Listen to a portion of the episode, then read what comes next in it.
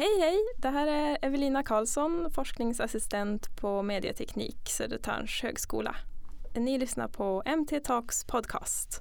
Idag har vi en gäst här från Umeå universitet, Eva Svedmark. Välkommen! Tackar! Du är universitetslektor i informatik och föreståndare på universitetspedagogik och lärandestöd, Umeå universitet. Jajamensan. Mm. Eh, tidigare idag så hade vi ett seminarium där du berättade lite om din eh, doktorsavhandling som kom förra året. Mm. Eh, den heter Becoming Together and Apart Techno Emotions and Other Posthuman Entanglements. Jajamän, lång och fin titel. Ja. Så jag tänkte att vi ska fortsätta prata lite om den här. Mm. Så vill du berätta lite kort vad den handlar om? Ja, det kan jag göra. Jag har gjort en studie av sociala medier och egentligen normbrytande beteenden och delningar i sociala medier. När man kliver över den där osynliga gränsen för vad vi tycker är okej att dela och inte. Mm. Så det är det som är mitt empiriska material som jag har tittat på och eh, sen använder mig av eh, någonting som heter feministisk teknovetenskap för att analysera det här och försöka förstå vad vi alla blir tillsammans med teknik på det här viset. Så jag använder mig av det som exempel. Mm. Mm, mm. Eh, feministisk teknovetenskap, det låter intressant. Vill du mm. berätta lite mer vad det är och hur du har använt det? Eh, feministisk teknovetenskap är en eh, teori som eh, egentligen tittar på eller som hanterar vad ska man säga, världen utifrån fenomen. Att eh, det vi kan mm. studera är fenomen, egentligen relationer mellan olika noder. Eh, och i det här så försöker man eh, likställa de olika subjekten och objekten, alltså de olika sakerna som finns med i ett fenomen, människor och teknik och så. För att förstå hur de sammanflätas och hur de påverkar varandra. Och den feministiska delen av det hela har inte att göra med liksom, kön, genus på det sättet mm. utan har att göra med maktrelationer och etik mer då. Att man också söker efter system av makt eller system av etiska aspekter. Mm. Mm. mm. Så den teorin har jag då lagt ovanpå det här materialet som jag har från sociala medier. Mm-hmm. Mm. Ja, just det, du berättade tidigare också att eh, du, du samlade under flera år samlade du normbrytande material. Mm. som du sen har haft till grund då under den här? Ja precis. Jag har egentligen ända sedan jag skrev min masteruppsats så det känns ju nästan som det är på 1800-talet men det är inte men det var 2001 så har jag varit intresserad av det normbrytande som sker på nätet. Mm. Um, och det var ju då kanske lite innan sociala medier kom till och med. Men sen har jag följt det på olika sätt och, och, och sen klev jag på en doktorandtjänst och fortsatte utforska det vidare. Då. Och det normbrytande, de normer som vi alla rör oss inom, sociala normer, märker man inte förrän man bryter dem. Så, så länge man håller sig inom en norm så gör det inte ont och det skaver inte. Och så. Men när man kliver utanför, normer är ofta outtalade utan det är sånt som vi bara vet. Mm. Men när någon eller när man själv kliver utanför eller är och, och tangerar det som är norm så eh, skaver det och gör ont. Och blir ofta ganska starka reaktioner. Så, så där kan man väl inte göra. Eller, eller så. Och det är det materialet jag har försökt titta på. Mm. Har du några exempel som man förstår lite? Ja, till exempel äh, självskadebeteende, människor som lägger ut bilder på hur de har skärt sig eller bränt sig eller så. Självmordsdiskussioner eller, eller rena självmord som har skett på nätet. Ähm, det kan vara diskussioner om sexuella övergrepp Mm. Det kan handla om ätstörningar, det kan handla om starka känsloupplevelser relation till sorg. Mm. När någon nära anhörig har gått bort eller tagit livet av sig. Och, ja, sånt material. Mm. Sånt, som, sånt som vi vanligtvis inte delar med oss av i det offentliga. Och det är i sig ingenting normbrytande att sörja eller, eller så men, men att göra det i en offentlighet som man gör i sociala medier blir liksom det normbrytande i sig. Då. Mm. Så det är det som är mitt material. Mm. Ja, det är intressant att det, som du sa att det är normalt sett sånt vi inte gör i det offentliga men sen ja. så händer det ändå. Ja, så ja när man säger normalt sett mm. det kan man ju sätta mm. lite men, men det vi traditionellt sett inte ja. i våran kultur ska man också säga då delar med oss av eh, till folk vi inte känner liksom på mm. i offentliga, på offentliga platser och så. Mm. Eh, och då kan man ju fundera på om sociala medier är offentliga platser. Det har jag också funderat en del på under mitt avhandlingsarbete. Och, och ja. um, det kan man inte svara ja eller nej på men, men man, kan, man kan säga att det som sker på nätet kan de flesta komma åt ifall man inte har låst in det bakom lösenord och så vidare. Men det jag har tittat på är det som man öppet kan komma åt. Så jag mm. har aldrig varit och hämtat material från en sida som är skyddad eller inlåst utan jag har bara använt mig av öppna material. Mm. Mm. mm. Ja, just det. Eh, jag läste en artikel faktiskt på svt.se mm. som du var med i, ja. blev intervjuad. Eh, där du säger att eh, sociala medier är designade på ett sätt som invaggar oss i trygghet. Mm. Vill du berätta lite hur du menar? Ja, så som vi idag eh, utvecklar den typen av teknik och väldigt mycket eh, teknik, nästan all teknik, är ju att den ska vara enkel och snabb och den ska på något vis möjliggöra mm. kommunikation till exempel. Och så. Men det man också kan se är att sociala medier har byggt in funktioner som gör att jag kan få en känsla av kontroll. Och det kan vara till exempel som sekretessinställningar eller i bloggar så kan det handla om rent grafiska saker. Att jag kan liksom personifiera den så pass mycket att den känns som att jag har eh, kontroll över den på ett sätt som att den är väldigt mycket jag. Mm. Och den här känslan av att man kan göra de här inställningarna gör ju att jag får en känsla av att jag har kontroll över också vem som ser och läser. Men det är bara en känsla för om man pratar med människor så säger de ju att de vet ju att det inte är så. Men man känner att det är så och det verkar vara så att vi agerar på våran känsla mer än vad vi vet oftast. Mm. Okej, okay. ja det är intressant. Mm. och det är också något som du sa tidigare idag att eh, teknik är inte neutralt. Nej. Och det kanske inte är så lätt att förstå för dig? Nej, en del, en del eh, studier, om man ska säga så, eh, så hanterar man inte, eller man tar inte med aspekten teknik. Mm. Och, det har jag försökt göra i, min, i mitt avhandlingsarbete, att jag vill att tekniken i sig ska få vara med som en del i skapandet av fenomenet. För att utifrån de teorier jag använder mig av också och utifrån den skola jag är informatiskt skolad från Umeå mm. eh, så påverkar tekniken oss lika mycket som vi påverkar den. Så att hur tekniken är utformad kommer också påverka mitt sätt att agera i den och vice versa. Då. Så att det är ingenting som vi studsar emot. Mm. Utan, och vi som jobbar med utveckling av teknik och design på olika sätt måste också ta ansvar för inte att skapa en produkt utan för den användning som den här produkten eller det här programmet eller den hårdvaran eller vad det nu är man sysslar med. Vad den, alltså den användning som den skapar. Mm. sen. Mm. Eh, och då kan man inte se det som en neutral produkt som man studsar emot. Så.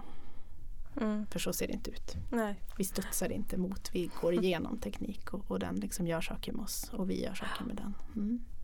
Ja just det, under den här tiden som du har uh, följt utvecklingen och samlat material mm. så hade du sett en, du sa att du har sett en förändring.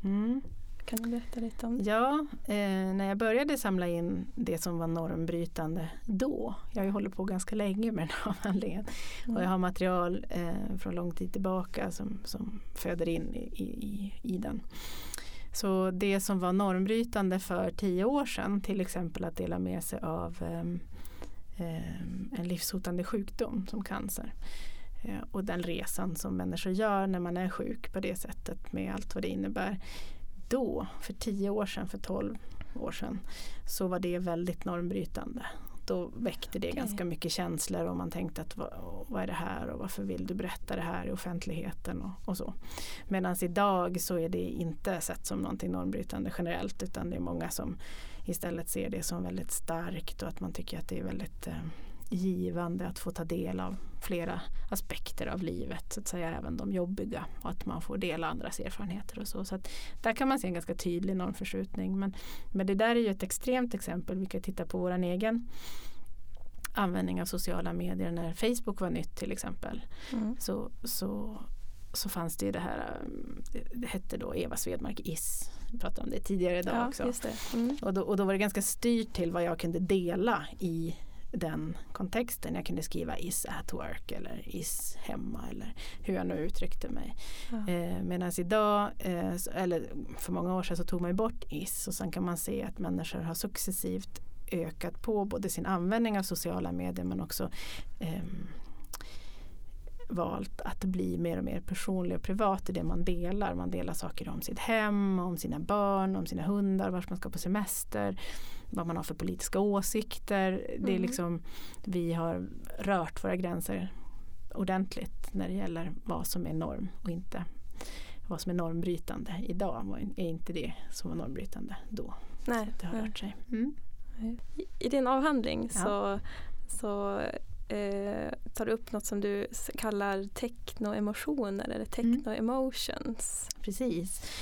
Ehm, jag har ju använt mig av något som, som heter diffraktion som ett sätt att analysera materialet och ur det så, så vill jag förstå um, egentligen när de här olika materialiteterna möts, alltså när teknik och människa möts, just i liksom själva relationen emellan.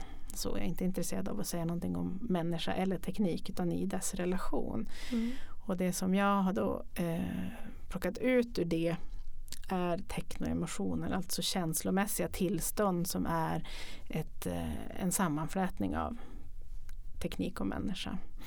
Mm. Eh, och då har jag valt att lyfta fram fyra stycken i avhandlingen. Och de, de, eh, för de lyser starkare än andra men det finns fler också mm. än de. Men ja. det är det som, är, som blir någon typ av outcome. Eller hur man mm. ska uttrycka sig. Mm. De fyra det är eh, trust, truth, time och embodiment. Mm. Fast det finns ju som ett litet prefix före ja. det är distrust och, och uh, fiction truth och disembodiment och eternal time som en liten mm. parentes för att jag eh, kan också se att de här är inte binära, de finns det inte de är inte antingen eller utan de är mm. samtidigt hela tiden. De är sin egen eh, motsats hela tiden eh, i materialet också. Och de, dess eh, närvaro eller frånvaro blir en förhandling i varje situation som uppstår i, genom hela materialet. Så att om det är sant eller inte sant, om det är fiktion eller sanning eh, blir valbart till exempel. Så det som mm. kan vara sanning och fiktion är hela tiden eh, under förhandling. Och tid mm. är samma sak. Det, det, det, ser helt annorlunda ut i den här typen av kontext. Vi är vana att tid är linjär. Det finns ett nu och ett då och så finns det ett imorgon. Men, men i, i, sociala medier så, så mixar vi tid på ett sätt som, som blir luddigt. Och saker och ting kan återuppstå eh, och hända om och om igen på nätet. Som om det var nytt. Eh, men det inte är det. Och så, så att man mixar. Mm. Mm. Det är lite som det du sa tidigare, det här med eh, trust. Mm. Där pratar om att det finns, kan finnas en känsla av att man har kontroll. Mm. Precis. Det är lite som det vi pratar om med sociala medier. Ja, precis. Att, man bestämmer nästan själv om man ja. har kontroll eller inte. Ja, det är en känsla som ja. uppstår i ett möte. Ja. Mm.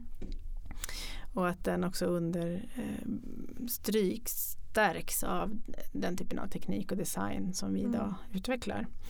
Ehm, då.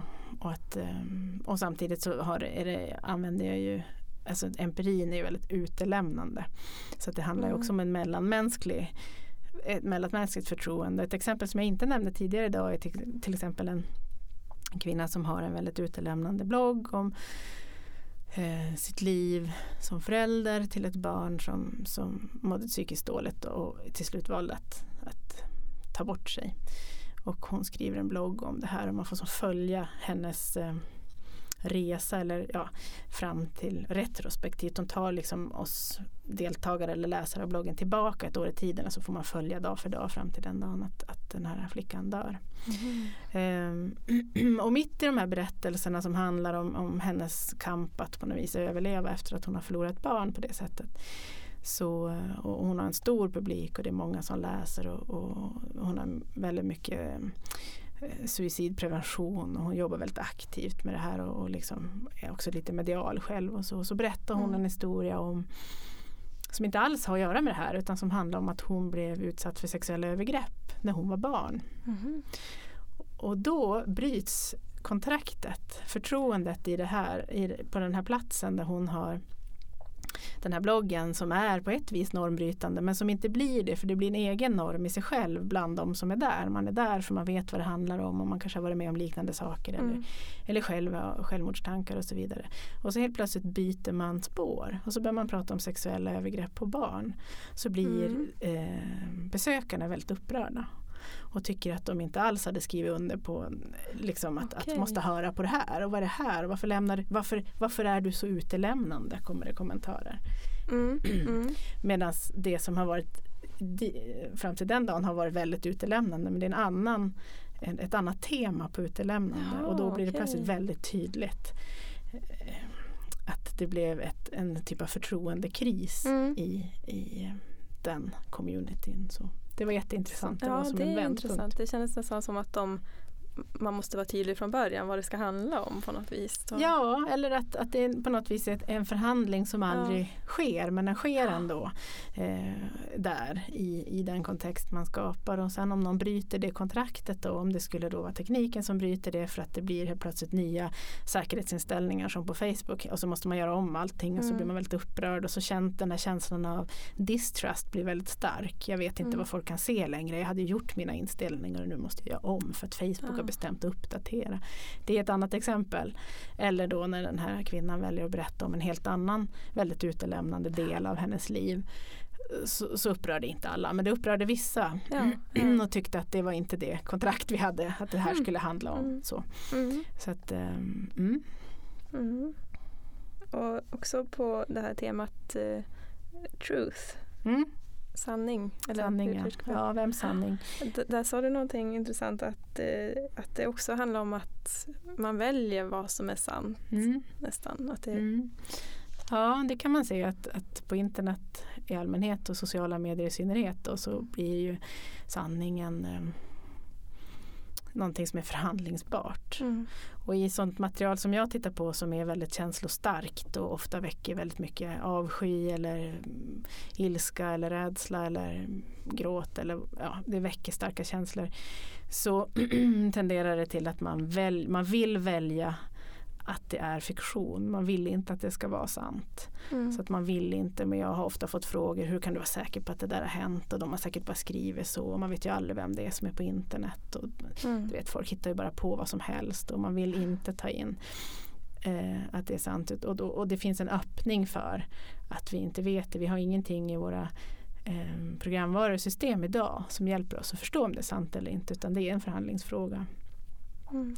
Och det är ju så även på andra platser och man kan ju säga att det finns teater och det finns böcker och liksom, det finns ju andra medier där det också man förhandlar mellan vad som är sanning och inte. Men, men på sociala medier så finns det en, en, en, om man ska vara lite krass, en sändare och en mottagare som vaggas in i den här känslan av trygghet på olika sätt. Och då går man titta på hat till exempel och, Mm. och hate speech och alla stora hatkampanjer och så, så blir det tydligt att när man söker upp en hatare, en som har hatat på internet till exempel, Mm. och liksom ställer den personen mot väggen och säger varför har du skrivit så här och så, så, så, så väljer den personen nio gånger av tio, nej men det var inte riktigt meningen, och, nej men usch, inte menar jag ju så, jag var ju bara arg just där och då. Inte, liksom. Ja. Medan den som är mottagare på andra sidan har ju hela tiden tolkat det här som ett hot och, Ja. och liksom en sanning. Då. Mm. Så att sanningen är ju också någonting som, och fiktion och sanning blir väldigt eh, luddigt Mm. och valbart. Det kan man ju fundera på om vi ska ha det så. Mm. Mm. Jag tänkte fråga också ehm, det är ju säkert många studenter som kommer att lyssna på det här och som kanske står inför val av ämne till Mm. uppsatser och liknande. Har du något tips inom just ditt, det här ämnet som du har jobbat med? Finns det några luckor som Åh, det finns ju mycket som jag helst. kan tänka mig? Ehm,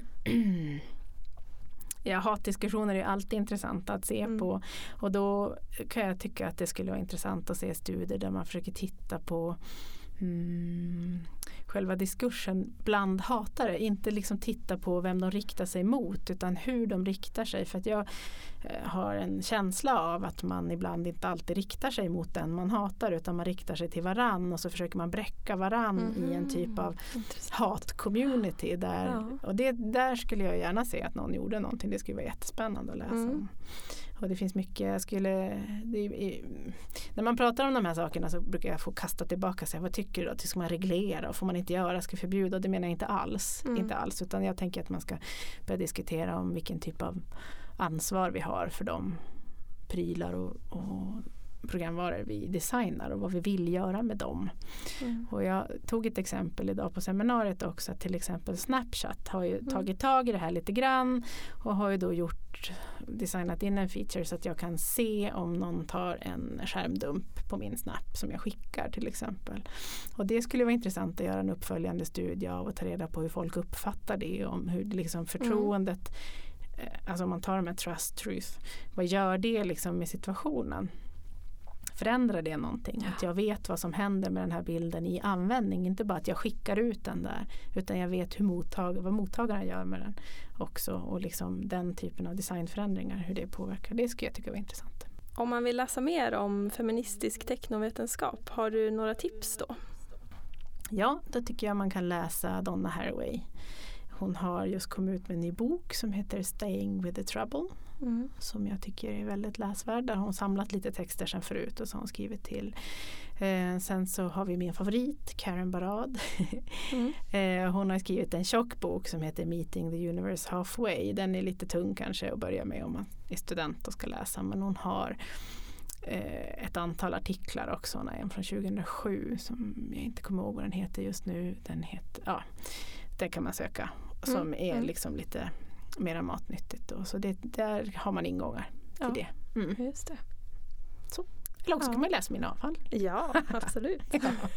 ja. ja, nej men eh, då vill jag tacka så mycket för att du var här och tack. ställde upp och delade med dig. Ja, tack själv för att jag fick komma. Tack.